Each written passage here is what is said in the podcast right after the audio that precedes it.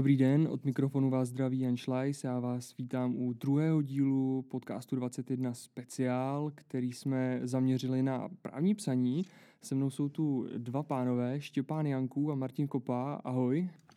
Ahoj, ahoj. Čau. Kdybyste Martina Štěpána neznali, Martina můžete najít na Facebooku jako přispěvatele stránky Jurium Daily Ústavní právo a Štěpána můžete najít jako, myslím, že jediného přispěvatele stránky právnípsaní.cz, což je blog, ale primárně je aktivní na Facebooku. Když se bavíme o právním psaní, proč má podle vás smysl se jim zabývat v naší právní kultuře? Povíš, pane. Smysl to má hlavně proto, že slova a vůbec písmo eh, je naše hlavní zbraň, náš právníků. My nic jiného nemáme. A obrovská porce naší práce je právě v tom písemném slovu. Ať už komunikujeme s klienty, ať už komunikujeme eh, v rámci naší firmy, advokátní kanceláře, uvnitř soudu, navenek, nějaká vnitropodniková mema. Všechno to je o tom, jak dát nějakou myšlenku na papír a, a děláme to každý den, opakovaně, trvale. Nicméně to, že něco děláme dlouhodobě a to ještě samo o sobě nezakládá, že to děláme správně. Protože to, že je někdo dobrý právník, ještě samo o sobě nemusí znamenat, že aj umí psát o tom právu, než že ho umí tvořit. Takže to, že někdo 30 let píše rozsudky nebo kdo dlouhodobě eh, publikuje články, z něho může dělat dobrého právníka, ale ještě ne dobrého komunikátora. Eh, v téhle souvislosti si mi líbí citát, eh, že zkušenost je bez sporu skvělým učitelem, která však může být kontraproduktivní v situaci, kdy to, co je kultivováno, tak jsou zvyky špatné. A když používám to slovo špatné, tak je asi dobré zdůraznit to, že, že právní psaní není něco, co by mělo pevná, skalo pevná pravidla, od kterých bych se nešlo odchýlit. Právě to právní psaní je v podstatné části založeno na té zkušenosti. A nevyšte mi ho jenom z knížek. A nicméně má i své výjimky a proto, i když je to možná trošku puntičkářství, slovíčkaření, tak je z mého pohledu lepší mluvit spíše o principech právního psaní než o pravidlech, protože my můžeme na jednu stranu říct, že Činný rod je super, protože je kratší a údernější a je lepší říct, že, že soud podání odmítl, než podání bylo odmítnuto. Nicméně každé pravidlo má svoji výjimku a ty výjimky a ty základní pravidla se můžeme dozvědět právě z těch moudrých knížek různých právních expertů a expertů na právní psaní. A tam jsou ukryté ty zkušenosti, na které my v té běžné praxi nemůžeme dosáhnout. To znamená, pokud bys mi dal golfovou hůl a, a řekl mi, ať dobře odpálím míček, tak já se o to můžu nějakou dobu snažit. Po nějaké době to asi odpálím, ale pak může přijít někdo, kdo řekne, ale ta hůl se drží takhle a možná by se měl vzít jinou a neus, nemusí se u toho tak hrbit. A to je přesně to, co nám může ta, asi ne věda, ale odvětví právního psaní dát. Právě tu pomoc. Abychom se stali právníky, kteří jsou nejenom přesvědčiví, ale také čtiví, srozumitelní, přehlední a to jsou teda ty výhody, které vidím v tom právním psaní, proč bychom se to měli snažit. Jo, to je naprostá pravda. A to, co Štěpán říkal, pod to by se okamžitě podepsal. A možná bych doplnil jenom pár svých myšlenek na stejnou otázku, eh, krom toho, co Štěpán říkal, tak si myslím, že je určitě důležité si uvědomit, že my právníci jsme velmi netrpěliví čtenáři a zejména soudci i úředníci na správních orgánech a eh, ostatně my advokáti eh, neradi čteme dlouhá pojednání je dobré, pokud nemáme přečtení jakéhokoliv právního dokumentu, který zrovna študujeme, pocit, že se právě prosekáváme mačetou skrze hustý prales a pravděpodobně to nepřežijeme. Ehm, popravdě, jak říkal Štěpán, on, eh, jazyk je vlastně hlavním nástrojem ehm, naší komunikace vůči orgánům veřejné moci, vůči protistranám, vůči dosaďte si kohokoliv chcete. A pokud neumíme psát, tak zkrátka jednoduše špatně v této oblasti komunikujeme. A popravdě to, pokud někdo neumí psát, tak to může i prohrát, prohrát konkrétní case, konkrétní věci, protože zkrátka se může stát, že ta protistrana, která čte, nebo já to použiju pojem čtenář, který čte to vaše podání, tak vůbec nemusí poznat, že zrovna máte silný case před sebou. A pokud špatně žalobu, stížnost, kasační stížnost, ústavní stížnost, odvolání, cokoliv dalšího si dosaďte, špatně napíšete, Eh, tak to nemusí vést ke kýžnému úspěchu. A poslední věc, kterou bych možná k této otázce pověděl, je, eh, já si taky osobně nemyslím, že by právní psaní a právní texty musely být nuda. A popravdě mám pocit, že taková, takového nějaký předsudek nebo takovýho nějaký pocit vůči právním textům v sobě všichni máme. Ať už v akademii, popravdě, eh, jenom takovou jednu krátkou historku vám povím, jednou se mi dostalo, když jsem napsal Eh, vlastně moje rigorózní práce vyšla jako knížka, eh, tak jsem poté měl takové trošičku problémy s tím, aby to bylo uznáno jako vědecká publikace. A jeden z těch feedbacků, který jsem k tomuto dostal, bylo, že ta knížka je příliš čtivá eh, což mě zarazilo a myslím si, že tenhle ten mindset není úplně dobře. Možná bychom si mohli povědět i o tom, že právní psaní má i své negativa v tom, kdy se v tom člověk jako dlu, nějak víc věnuje. To, jak Martin říkal o té stručnosti a čtivosti, na druhou stranu třeba klienti v advokátních kancelářích naopak mají pocit, že pokud je ten právní text, to právní podání dlouhé, rozsáhlé, cituje zahraniční zdroje, tuzemské zdroje, používá latinské termíny a vlastně tomu nerozumí, tak to je to správné právo. A pak mají obavy, že když tam místo toho desetistránkového podání se pošle podání, které má jenom čtyři stránky, tak vlastně nejsou dostatečně hájeny jejich zájmy. To je jedna věc, která mě napadá. A co je teda ještě další, uh, dalším západem právního psaní je, že se jakékoliv další texty uh, špatně čtou. Ono, jedno z těch nejlepších věcí, co se nám právníkům může stát, že nás to psaní začne bavit. A to já si myslím, že tím, když se člověk ponoří do těch principů právního psaní, do těch knížek nebo do těch videí, takže to psaní, který je tak podstatnou součástí našeho zaměstnání, začne bavit. A na druhou stranu pak teda vidíme ty větší prohřešky nebo menší prohřešky v textech jiných. Jo, to je naprostá pravda. Já, když jsem pracoval jako asistent soudce na, na SES nebo na ústavním soudě, tak jsem právě často eh, kvůli tomu, že mě tohle ta oblast baví a eh, snažil jsem se si o tom něco nastudovat a přečíst, tak jsem často právě dostal dojem, když jsem četl, dejme tomu kasační nebo ústavní stížnosti, že ti právníci tomu dali dost, ča, dost času. No. A že trošku tu práci odbyli na tom konkrétním podání, které, které nám zaslali, což opět asi není dojem, který byste chtěli ve čtenářích vyvolat. Pak je otázka tady, že jestli na to, ten, jestli na to ti advokáti skutečně mají ten čas. Že my o tom hmm. právním psaní můžeme mluvit v nějakých ideálech, ale je jasné, že pak advokátovi jako běží lhuta a dalších několik případů a jednoduše nemá vždy čas si ten případ vytisknout, přečíst na hlas a opravit. Podle mého názoru je to i o tom, jestli ta osoba ví, že tady ten, řekněme, jako obor existuje, že se v něm může zdokonalit, jo? protože prostě jestli je e, mysl toho advokáta zahalená takovým závojem nevědomosti, e, tak logicky se v tom nemůže zlepšit, i kdyby chtěl, protože mu třeba o tom na fakultě e, nikdo neřekl. Ale to, co říkal Martin o té čtivosti, já si pamatuju, že když jsme dělali rozhovor na právu 21 s docentem Molkem, takže tam eh, říkal něco ve smyslu, že tehdy napsal knihu o právu na spravedlivý proces a že mu bylo řečeno jedním z kolegů, ať si to podá jako habilitační práci a bylo tam řečeno míň příběhu, víc vědy. A to je právě to, že ta věda vlastně jako musí být nudná a strohá a přitom ta jeho knížka je velmi čtivá právě díky těm příběhům. Asi opět myslím, že to je nějaký český mindset, který když se začtete do vědeckých publikací v zahraničí a typicky z anglosaských zemích, tak to opět neplatí. To je, ty knížky jsou plné metafor a i příběhů a podobných dalších odlehčujících forem psaní, eh, že mám pocit, eh, že stále žijeme v takovém nějakém našem spisovatelském právním bahníčku, ze kterého se nemůžeme dostat a já doufám, že třeba za 20-30 let od dneška to tak bude. To je asi o tom, jak vzděláváme tu nastupující generaci těch právních vědců, ale to by asi bylo na jinou debatu. To je pravda. A, a moje další otázka je, co argumentační struktury vůbec v právu. Teď mám na mysli třeba zpracování judikatury, jako je struktura IREC, ale i další struktury. My jsme totiž o tom měli se Štěpánem takovou debatu na Facebooku a já jsem se právě na to ptal, že mi to úplně do toho českého prostředí nesedí, tak jak si to třeba vhodně modifikovat, abych tohle mohl plnohodnotně používat. Není to poprvé, co slyším, že nějaká věc, nějaká, nějaký typ, nějaké doporučení, součást právního psaní je nepřenositelný z té Ameriky, z toho angloamerického systému práva k nám do Čech. Ty principy právního psaní jsou dle mého uplatnitelné obecně.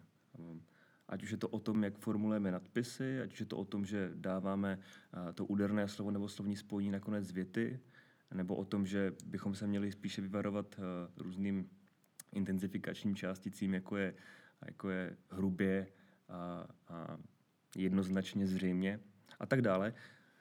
A pak tady jsou nějaké věci, které ano, záleží na tom, na tom systému toho práva, na tom jazyku. To jsou jako věci z pravopisu, gramatiky a tak dále. Ale zrovna ten argumentační vzorec, to, co stojí za ním, dle mého není otázkou právního systému, právního jazyka nebo jazyka toho daného státu, ale je zatím, jsou zatím otázky psychologické, to, jak to na člověka působí. Zda je dobré, aby na začátku bylo nějaké zhrnutí, nebo aby tam byl to, ta, ta právní pravidla a tak dále. Pak už jenom na nás, jaký z těch vzorců si vybereme. O nich existují desítky, možná ne stovky, ať už je to tebou zmiňovaný IREC, to znamená, že nejdřív dáme na stůl ten případ, a o čem je, pak teprve ty pravidla a jejich aplikaci a pak na závěr uh, conclusion, tedy ten závěr zhrnutí toho případu, anebo to zhrnutí toho případu dáme hnedka na začátek, a, můžeme si vybírat. A ten výběr podle mě není otázkou toho právního systému, ale spíše, co píšeme za dokument. A jinou strukturu může mít právě nějaké vnitropodnikové memo, jinou strukturu může mít soudní rozhodnutí, kde někomu se třeba líbí, když, a třeba Antonin Scalia to tak psal, a když, že conclusion, tedy závěr toho rozhodnutí, by měl být nahoře, a někomu se to, se to zase nelíbí, protože z toho jednoduše nemá dobrý pocit, že ten soud je nějakým způsobem předpojatý, že to rozhodnutí už je rozhodnuto a teď už se jenom odůvodňuje. I když vlastně to rozhodnutí zůstává stále stejné. A, takže myslím, že to je spíš otázka těch typů dokumentů, ale navázal bych, navázal bych na Martina, protože když jsme se tom bavili na Facebooku, a, tak já jsem právě tam ocitoval Martinovu část z knížky Moodcourt ve výuce práva, což je jedna z asi tří českých, tří, čtyř českých knížek, které se právně upsaní věnují nebo se ho dotýkají. A tam právě Martin Kopa zmiňoval, že tam určité mezery té uplatnitelnosti těch argumentačních vzorců jsou. Jo, mám ten pocit, mám pocit, že jsme tam ještě nedospěli tak daleko, jako to mají nastaveno třeba v USA, v Anglii, v jiných zemích. A spíš máš naprosto pravdu v tom, Štěpáne, že záleží na tom dokumentu, který zrovna píšeme. A některé dokumenty, třeba typicky ve Štrasburku USLP, tak už mají i předem dan, dané ty jednotlivé částky, co v nich vlastně má být. A následují ten takzvaný pětistupňový test omezování základních práv, pokud samozřejmě jde o omezitelné základní právo, což už vám trošku rozbije tu možnost vůbec eh, IREC a podobně použít. Eh, takže mám pocit, že u nás ani ta, navíc ani ta štrasburská forma nálezu, někteří soudci zpravodajové třeba na ústavním soudě se takhle snaží psát, ale je jich naprostá menšina. E, takže, jak si říkáš, pane, je to obecně těžká otázka, zda je to tak jednoduše k nám přenositelné pravidlo, teda princip, mě Štěpáne. A e, spíš mám pocit, že e, když bychom to zobecnili, tak nám i možná chybí obecné silogistické přemýšlení, e, e, když píšeme, zkrátka, když máme nějakou premisu A, premisu B, že z ní na nějaké C. E, třeba Scalia právě takhle dokázal psát obrovské, vlastně každý odstavec v jeho textech, v jeho disentech mýval tuhle tu podobu a takový, takový mistr, nevím, jestli mezi námi je a bude to ještě dlouho trvat a je to hlavně taky strašně o tréninku, protože hlavním, hlavním, jak to říct, hlavním způsobem nebo nástrojem, jak se naučit psát, je psát a psát a psát a psát. A poté, až napíšete 10 tisíc stran nějakého textu, tak už podle mě budete schopni i ho třeba uh, takhle strukturovat. Opravdu ale s účinností, kterou, která zatím vším, vším je. Já si myslím, že tady ještě záleží, samozřejmě určitě uh, ten typ dokumentu, to je důležitá věc, ten adresát, taky to je velmi důležitý faktor, ale zároveň kde člověk působí, protože i na těch vrcholných soudech každý ten soudní senát a konec konců každý soudce má trošku jiný styl psaní a znamená to, že můžu pochytit eh, horší nebo lepší návyky a, a když tam strávím, byť i třeba jenom tři roky do zkoušek, tak mě to může ovlivnit buď pozitivně nebo negativně, záleží, jak on píše, takže je asi jako těžký být trošku takový samorost a takový ten pionýr v tom a dělat si to podle sebe. To jenom myslím, to můžu krátce navázat právě na mě, takovou největší, nebo pro mě takovou největší školou, jakou jsem mohl dostat. A když jsem se začín, snažil v praxi začínal jsem se tomu věnovat opravdu detailněji, tak bylo působení, když jsem byl asistent soudce v prvním senátu nejvyššího správního soudu. Protože eh, tenhle ten senát je právě pověstný tím, že si na těch věcech dají záležet. Eh, dokonce jsme jedna vlastně bývalá členka prvního senátu, když byla asistentka soudkyně paní doktorky Žižkové, nyní už soudkyně NSS eh, Míša Bejčková, tak napsal jeden takový článek o eh, právnické češtině, eh, který byl takovou biblí pro nás, když jsme psali, psali rozsudky. A existovala právě určitá pravda, která, který jsme se museli vyvarovat. Typicky vím, že pan předseda, tehdejší pan doktor Baxa neměl rád používání slovíčka zdejší a právě třeba tepný rod byl víceméně zakázaný a museli jsme používat krátké věty a, a podobně. A to pro mě byla největší škola, ze které popravdě doteď těžím a jsem za to rád.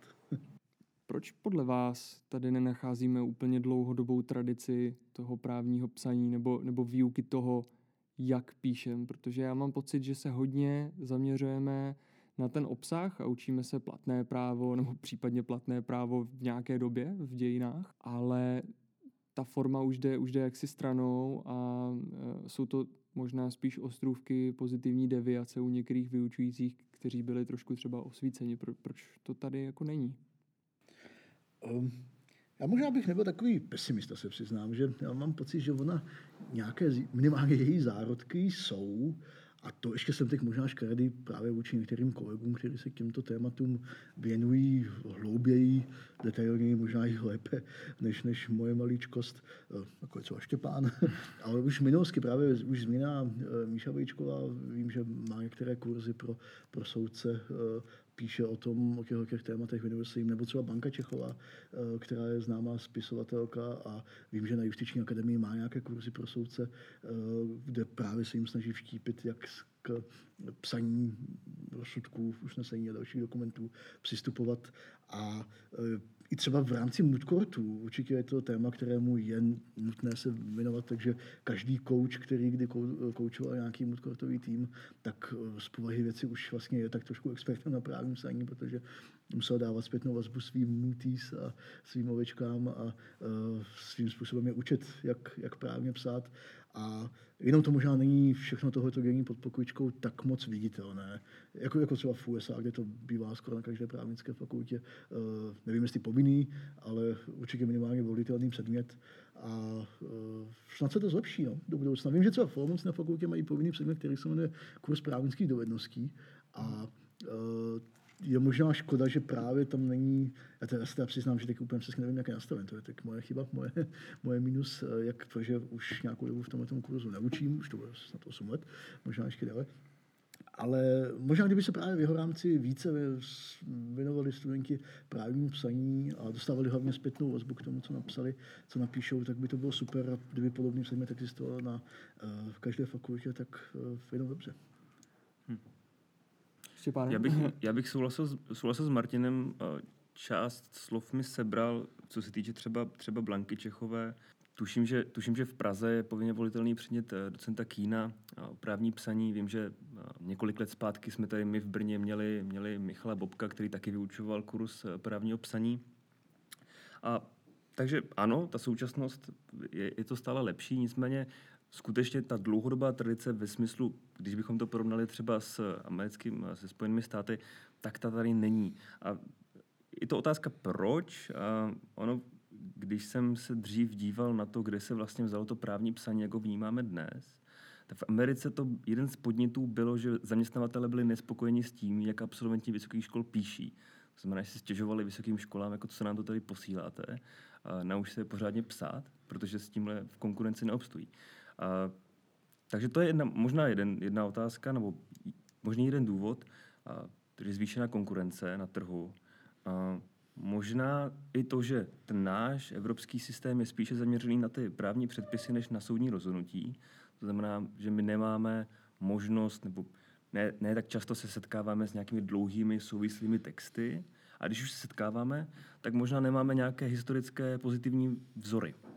Zatímco v Americe soudci nejvyššího soudu v první polovině 20. let, ať už je to Holmes, eh, Jackson eh, nebo Cardozo, tak to byli všichni jako skvělí právní spisovatelé. Každý nějakým jiným způsobem, ale pokud čtete tyto texty, tak to vás nějakým způsobem musí ovlivnit. A tyto vzory tady možná nemáme. A také to možná souvisí s tím, že neklademe tady my v Česku oproti jiným státům takový důraz třeba na soft skills, kam se dá třeba v tom širším pojetí zařadit to právní psaní. Nicméně vím o tom, že v Polsku jsou nějací učitelé právního psaní, vím, že v Německu jsou učitelé právního psaní, takže není to ovlivněno jenom tou, jenom tou střední Evropou. Ale uh, co mi tak napadlo na tuhle otázku, já jsem nedávno dostal jednu, jednu knížku, starší knížku, a na které jsem chtěl naznačit, že to, že to nemá, že ta výuka právního psaní nemá dlouhodobou tradici, neznamená, že by nemělo dlouhodobou tradici to špatné právní psaní. Ona je to knížka a spisovatele, který se jmenuje Václav Lacina. Si můžu ocitovat úplný kousíček. Máš sebou? On, ano, mám ji sebou. Super, prosím. Takže literární okénko. A Václav Lacina je vlastně spisovatel minulého století. Tuhle knížku napsal v první polovině 20. století. A on se zde utahuje z různých způsobů a, a různých stylů literárních. On tedy na začátek napsal nějakou předlohu, kterou pak tedy parodoval do různých stylů, jako je povídka pro mládež, kovbojka a tak dále. A je tam i rozbor právní. To, to zadání zní, šel dráteník po silnici, Selka na něj volala, aby jí šel zadrátovat hrnec s dvouma uchama. Takhle jednoduchý příběh a jakým způsobem to přepsal Jan Krčmář, což byl teda prvorepublikový civilista. A tak ten, jenom úplně kratoučký úryvek, Konečný účel jednání oferentčina není z něho patrný, můžeme se pouze dohadovati, kterou potřebu hodlala oferentka ukojiti za spolupůsobení oblátova. Příčina bezprostřední kauza proxima je potřeba mít spravený hrnec a jeho úkoje nelze dosít si bez činnosti oblátovi, který má k tomu jak prostředky hmotné, tak i potřebnou dovednost. Tak to mě jenom přišlo uh, na zdůraznění toho, že to, že tady nemáme dlouhodobou tradici právního psaní, uh, neznamená, že bychom neměli potřebu uh, se o tom právním psaní bavit. A ještě na to můžu navázat, je to opět sakramenská pravda a myslím si, že to je jeden z hlavních důvodů, proč my právníci tak špatně píšeme, protože já si myslím, že funguje jednoduché pravidlo, že píšeme tak, jak čteme a vzhledem k tomu, eh, že na právnických fakultách čteme víceméně děsivé texty z hlediska těch principů eh, právního psaní, tak to v nás prostě zůstane. A eh, jenom ještě, jestli můžu hmm. jednu věc, kterou jsem chtěl říct ještě předtím ohledně té tradice. Já jsem zaznamenal, že existují nějaké předměty, které se jmenují akademické psaní. A vím, že v Olomouci také v rámci předmětu, který se jmenuje Úvod do studia, vím, že ho mají také i v Praze, ale nevím, jestli se tam tomu takhle věnují, tak se věnují nějakým základům akademického psaní, ale to je trošku jiná písnička, mám pocit. A v tom právním psaní, aspoň to tak, jak ho asi chápeme my se Štěpánem, však neoprav, ale jde o jaksi eh, praktický rozměr věci, mm-hmm. když to tak řeknu, a o eh, psaní něčeho, co poté může někdo v praxi vzít a použít. Což platí pro některé akademické články, ale nutně nemusí. To, že někteří navážu částečně i na Honzu, že to, že někteří píší texty, které jsou jako zbytečně zdlouhavé a které, které jsou nejasné, které nejsou ani na tu stranu, ani na tu stranu, jen aby něco bylo, které používají zbytečné, zbytečnou latinu, pak je teda otázka, jestli to můžeme mít za zlé těm autorům, když se nedozví o tom, že když nedostanou ten podnět o tom, že by to mohlo být lepší po tom, co zveřejníme tento podcast, tak si troufám tvrdit, že už je neznalost neomlouvá. Teď si teda představme, že jsem tím nepolíben, no nemusíme si to představovat, já jsem tím nepolíben, e, jenom uh, velmi málo, četl jsem třeba Maker Case od Scully. A tam jsem právě nabil toho dojmu, že některé ty typy nejsou úplně dobře přenositelné, nějak jsem se s tím nedokázal stotožnit, ale když jsem právním psaním nepolíben, kde byste mi doporučili, abych začal, co je prostě must read knížka? No, já myslím, že jsi dobře začal, protože Making Your Case je asi pro mě osobně to je taková právnická bible, řeknu, a knížka bytě utlá, tak já z ní fakt jako skoro každý den do ní sahám a přemýšlím, jak bych mohl něco konstruovat a opakuju si ty pravidla a projdu si je vždycky, jestli jsem něco neopomněl, jestli něco z těch pravidel. Máme tady pro tebe, Martina. Já ji mám v kusíku, taky ah, jsem. Oba dva. Přesně tak. To, to je opravdu bible. Přesně tak. A to je naprosto skvělý začátek, si myslím. A uh, co se dalších zdrojů týče, tak určitě sledujte Štěpána a psaní CZ. To vám určitě také dále pomůže. Potom vím, že vyšla knížka od uh, advokáta Jana Vučky uh, na tohleto téma, ale já se přiznám, že jsem si to tak nepřečet. A nevím, jaká je. A vím, že Štěpán si ji přečet, tak možná kdybych pak k tomu pověděl. Ale dovolil bych si možná jedno takové v rámci okénka bezostyšné sebepropagandy jednu takovou věc. Po zhruba, wow, už to bylo asi tři roky, by snad v únoru mohl být jeden online kurz, ten takzvaný MOOC, který dělají lidé kolem spolku Nogi s Finem, který jsme s Johnem Guilfowem, myslím, že to fakt bylo v srpnu 2017, když jsme ho natočili. Já jsem ještě tenkrát byl na ústavním soudě a na Olomoucké fakultě, bohužel už nejsem ani na jednom z toho. A teď konečně se nám to podařilo doeditovat, dokončit a snad to pomůže, protože se tam právě snažíme uh, přenést do českého prostředí ty skaliovsko-gardnerovské principy uh, právního psaní, které jsou uh, fakt až biblického charakteru, když to trošičku přeženu. Já myslím, že ta jejich webovka je nostis.org, tuším, takže všem posluchačům doporučuji sledovat a v mezičase na čekání na kurz právního psaní doporučuji vyzkoušet eh, další kurzy. Myslím, že tam byly lidská práva a ústavní právo, co mě tak zaujalo, a něco dalšího ještě. Tam toho plno, jo. Je to strašně moc práce, která zatím musela být a čest kolegům, studentům, co na tom dělali. Já kdybych měl úplnému, úplnému nováčkovi do právního psaní něco doporučit, tak bych vycházel jako úplně ze, stejné, ze stejného zdroje jako Martin. Making Your Case je podle mě knížka, která staví na těch úplně nejzákladnějších principech vůbec, nejenom právního psaní, ale právního uvažování a přesvědčování. Díky ní nejenom pochopíte nebo poznáte, jak lépe psát, ale jak lépe argumentovat, jak přemýšlí soudce, a jak s tím právem zacházet argumentačně. A tohle je podle mě ten nejlepší začátek, na místo třeba nějakých učebnic právního psaní i zahraničních, které jsou jako velmi detailní, podrobné a jdou pravidlo po pravidlu. Protože to, co si myslím já, že nejdůležitější u toho právního psaní, je opravdu tomu uvěřit, a propadnout v to. A protože a to podle mě není tak úplně proveditelné v případě, že čtu pravidlo za pravidlem. A na to tam Making Your Case eh, je skvělá knížka, vedle toho, že je pochopitelně úžasně napsaná. Což je výhoda knížek o právním psaní. A jak řekl Martin, to, co čteme, kolik toho čteme, velmi ovlivňuje to, jakým způsobem píšeme. A, a výhodou těch právních knížek je právě, no, knížek o právním psaní je právě to, že jsou ve většině případů velmi dobře napsané. To znamená, že jsou čtivé a nějakým způsobem nás to může pozitivně ovlivnit mimo ten samotný obsah.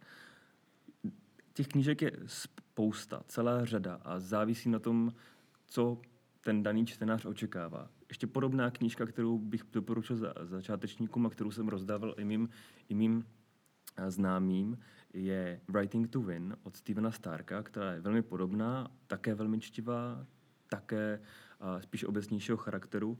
Pokud by čtenář, náš posluchač, chtěl jít hloub, hloubš do nějakého problému, tak uh, The Winning Brief, uh, to už je opravdu je skutečně Bible, ta už má téměř 800 stránek a ta už jde typ po typ, po typ po typu a do, dohromady jejich stovka, jak napsat dobré, skvělé soudní podání a od tedy stejného autora jako Making Your Case uh, Briana Gardnera, uh, která tedy ta původní knížka byla ještě psána s Antonem Scaliou.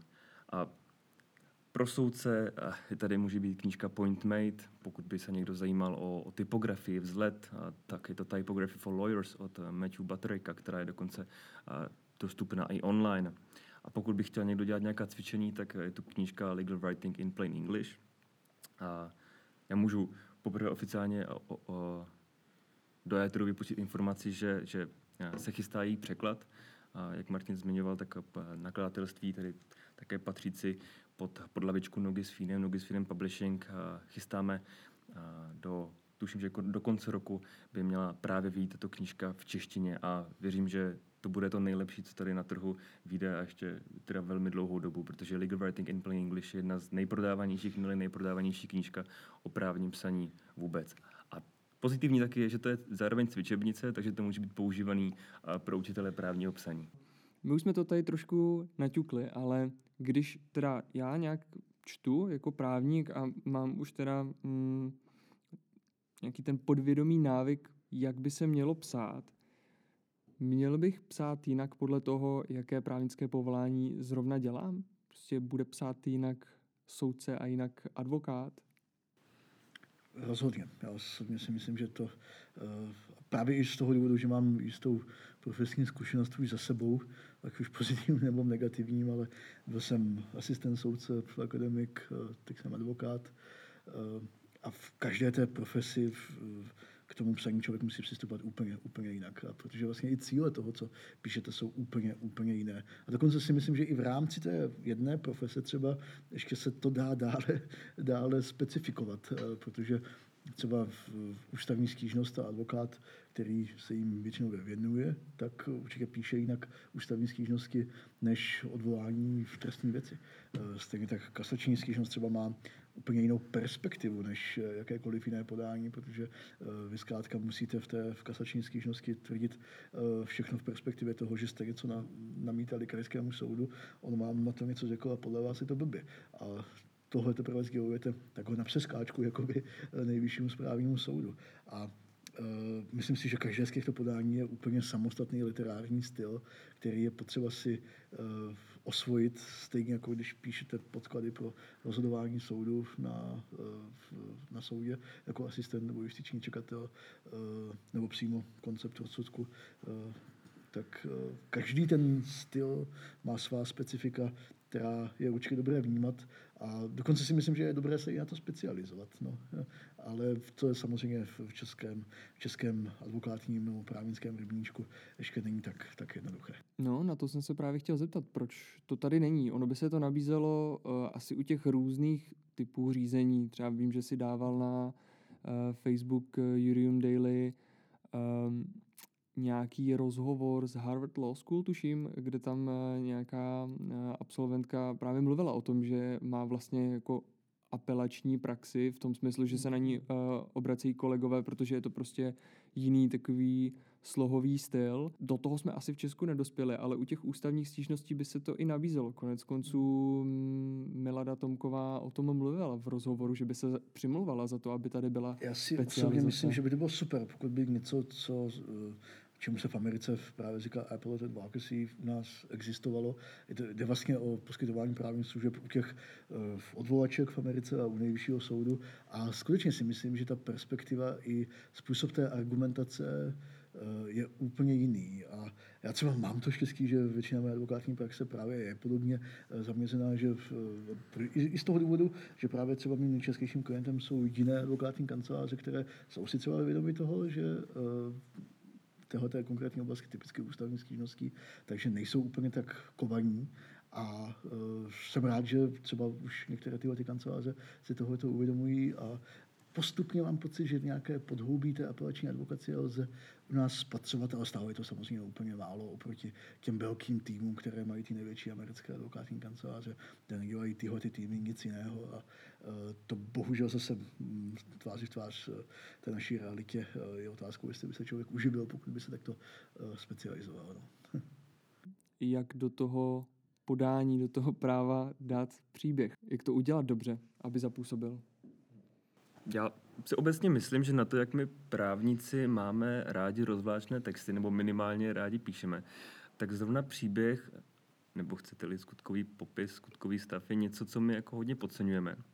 A přitom ta skutková část, ten příběh je plnohodnotnou součástí naší argumentace a věda nám ukazuje, že příběhy můžou být daleko přesvědčivější než fakta, a, nebo třeba právo.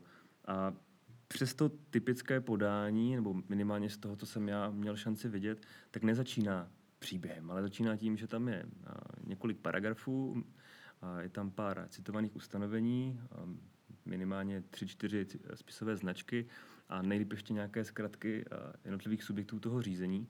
A to znamená, je velmi těžké se prokousat tím začátkem, kde má jednak ten čtenář největší pozornost a jednak první dojem. První dojem je přenositelný rozhodně i do právního psaní.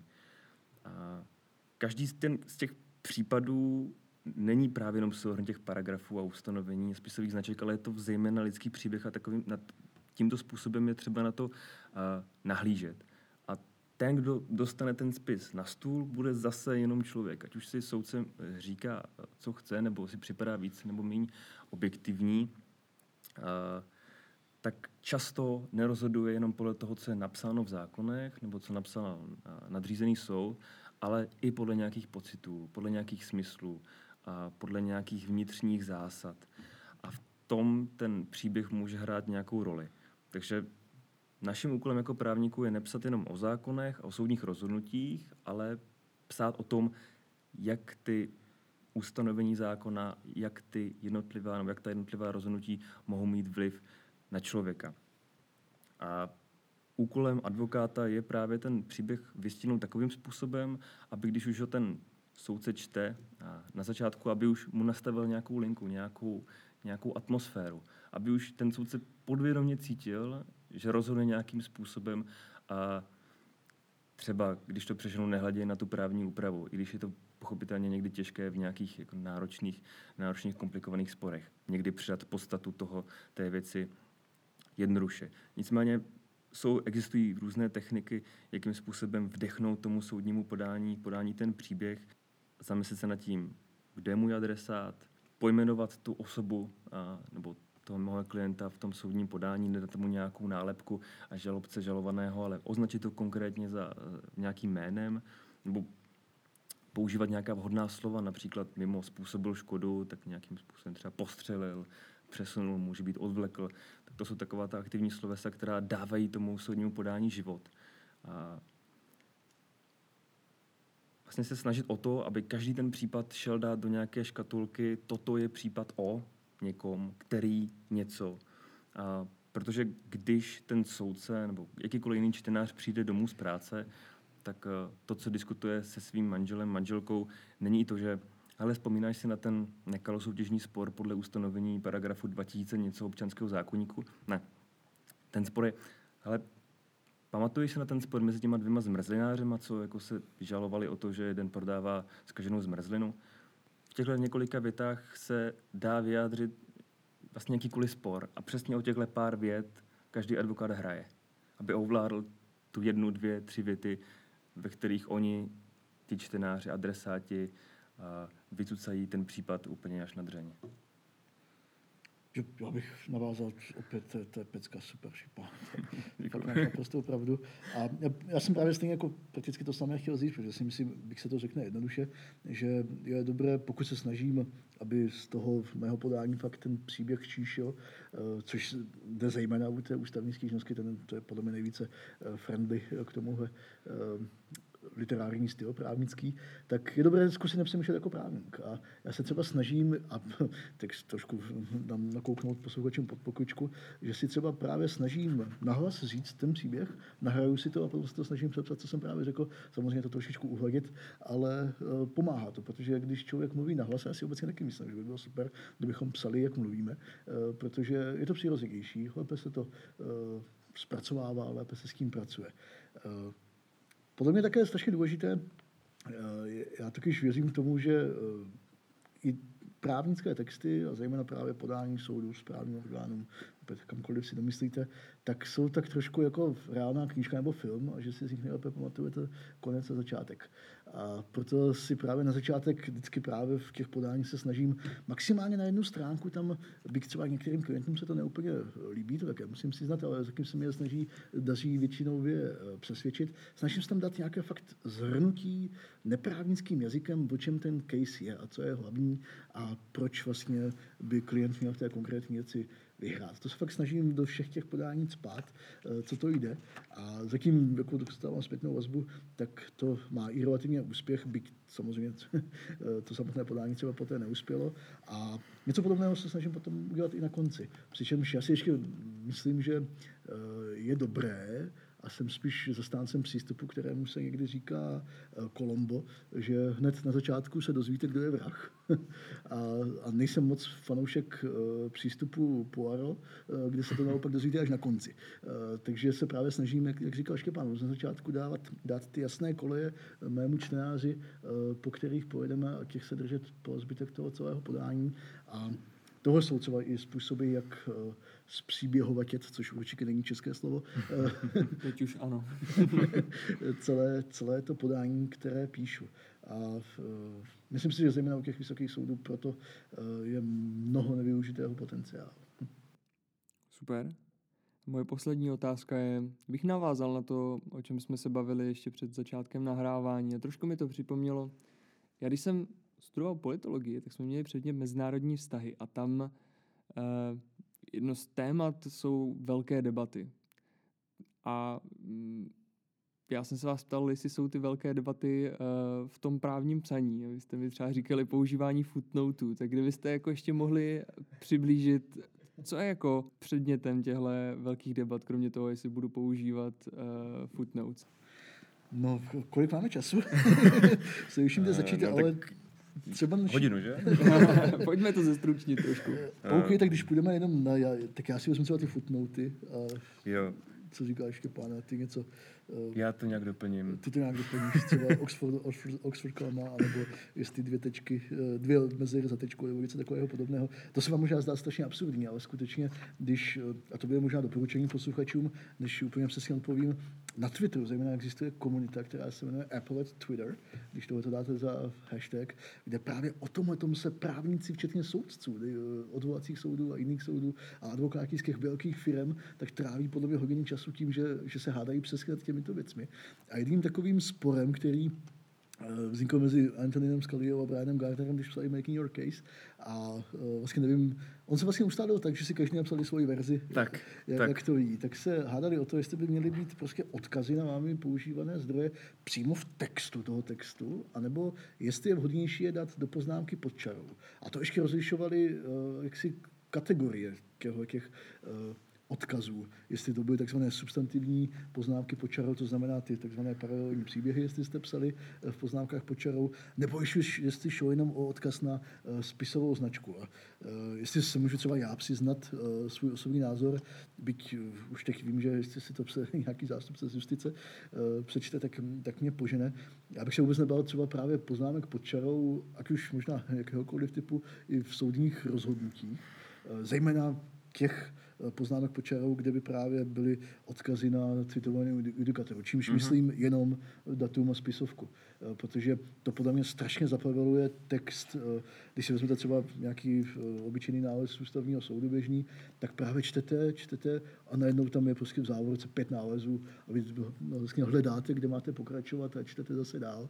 A to podle mě trošku kazí, jak se někdy říká, to flow toho textu. A myslím si, že kdyby tyhle ty skutečně technické odkazy byly eh, v poznámce počaru, že by to pomohlo čtivosti, čtivosti třeba nálezu ústavního soudu, i když věci, které by pomohly čtivosti nálezu ústavního soudu, je plno, ale to asi taky nemáme čas. Hmm. Takže to je třeba jedna věc, která se obrovsky zvyšila. Mně se dokonce zdá, že oni se na tom tak pohádali, že to chvilku vypadalo, že tu knižku ani nedopíšou. Tak doufám, že, že se nepletu, ale uh, byl to skutečně boj na život a na krev. Jo. A ta knížka je vlastně unikátní v tom, že oni každý, oni se zhodli na nějaké osnově té knížky, na to, jaké to má mít kapitoly, podkapitoly. A každý z nich, jak Scalia, tak Gardner, napsali tu kapitolu zvlášť, sami, a pak to spojili dohromady. A, a k, těm, k, těm, k těm konfliktům, já se zahraju na Ďáblová advokáta, já teda souhlasím s Martinem s těmi, s těmi poznámkami pod čarou. Nicméně jsou tady dvě relevantní námitky. Jedna z nich je, a ta, která v té knížce ještě uvedena není, ona je trošku, trošku ještě staršího data, a stále více čtenářů a soudců začíná číst soudní podání na tabletech, na, na počítačích, na mobilních zařízeních. A tam může být uh, nepraktické přeskakování do poznámek pod čarou. Pokud to máme přímo v tom textu, tak je to pro toho uživatele, pro toho adresáta daleko jednodušší. To je jedna věc. A ta další, která je možná v té knížce zmíněna s Kalejou ohledně poznámek pod čarou, je, že právník je jednoduše zvyklý na to, že v tom textu je ta závorka s tím blokem, s tím spisová značka PLUS, ne, bla, bla, bla. Je na to zvyklý, automaticky to přeskakuje a je to daleko méně rušivé, než když musí sížet očima dolů, aby se podíval, že tam je spisová značka, která vlastně mu nic nedá, nic neznamená a vrátil se, vrátil se nahoru. A z těch sporů v právním psaní, oni to jsou všechno jako opravdu malichernosti. A, tak eh, jeden z nich je například to, jestli se má psát za tečkou dvě mezery. To má tečka, která končí větu, tak jestli tam má být jedna mezera, jak to asi všichni praktikujeme tady, anebo dvě mezery. A překvapilo mě, že v Americe to tak vypadá, že uh, ti starší právníci spíše používají ty dvě mezery. A zrovna, když jsme se bavili o tom Chicagu, tak když mi psal ten hlavní profesor z té Ameriky, který je, je zodpovědný za ten program, a spolupráce mezi fakultami, tak tam jsem poprvé viděl ty dvě mezery za tou tečkou a uvědomil jsem si, že jo, tak to je fakt real. No. A jaký to má význam? Oni, oni to odvodňují tím, že to je přehlednější a že to jaksi líp odděluje ty věty. Že Nevím, já jsem si, já jsem si na mysli to poprvé jako na ten, ten spor narazil, tak jsem si myslel, že to je nějaký joke a tomu nemohl chodit, ale skutečně i takovýma věcma se, se zabývají. Naštěstí se tohle dá vyřešit formátováním ve Wordu, ale málo kdo o tom ví. Přes nastavení písma a, a oddělením, což e, mimochodem u těch footnotů docela pomáhá, protože já nevím, jestli jste si toho někdy všimli, ale zejména když máte eh, právě poznámku počarou, anebo máte citaci a vlastně e, horní úvozovky a ta věta končí dlouhým i, tak je to strašně blízko u sebe. A v momentě, kdy to oddělíte, tady přes nastavení toho písma a, a vloží se dvoubodová mezera, tak to vypadá daleko líp. Tak eh, to je možná tip pro naše posluchače, pro uživatele. Chcete ještě něco dodat třeba? mě, mě napadá, abychom, abychom, ten, abychom ten konec udělali trošku jako uh, hádavější. Martin, co máš rád za fond? Přiznej se. Eh, No, já To je taky jako takový jeden z těch větších spo- sporů v tom právním psaní. Jo, no, já jsem jako zblblej, znesl se, že mám rád Garamond. Tak spor nebude, no, takže ukončíme na dobrou notu. Dobře, tak já to ukončím tak, že taky pracuji na NSS a Garamond nemám rád, ale postupně si na něj zvykám. Když on už tak používá celé justici, že jo, už, už Ano. se vždycky nemusí, takže už, to tak, už se s kým. Dobře, tak eh, to byl speciální díl o právním psaní. Martine Štěpáne, děkuju. Jo, dík za pozvání. Děkuju moc.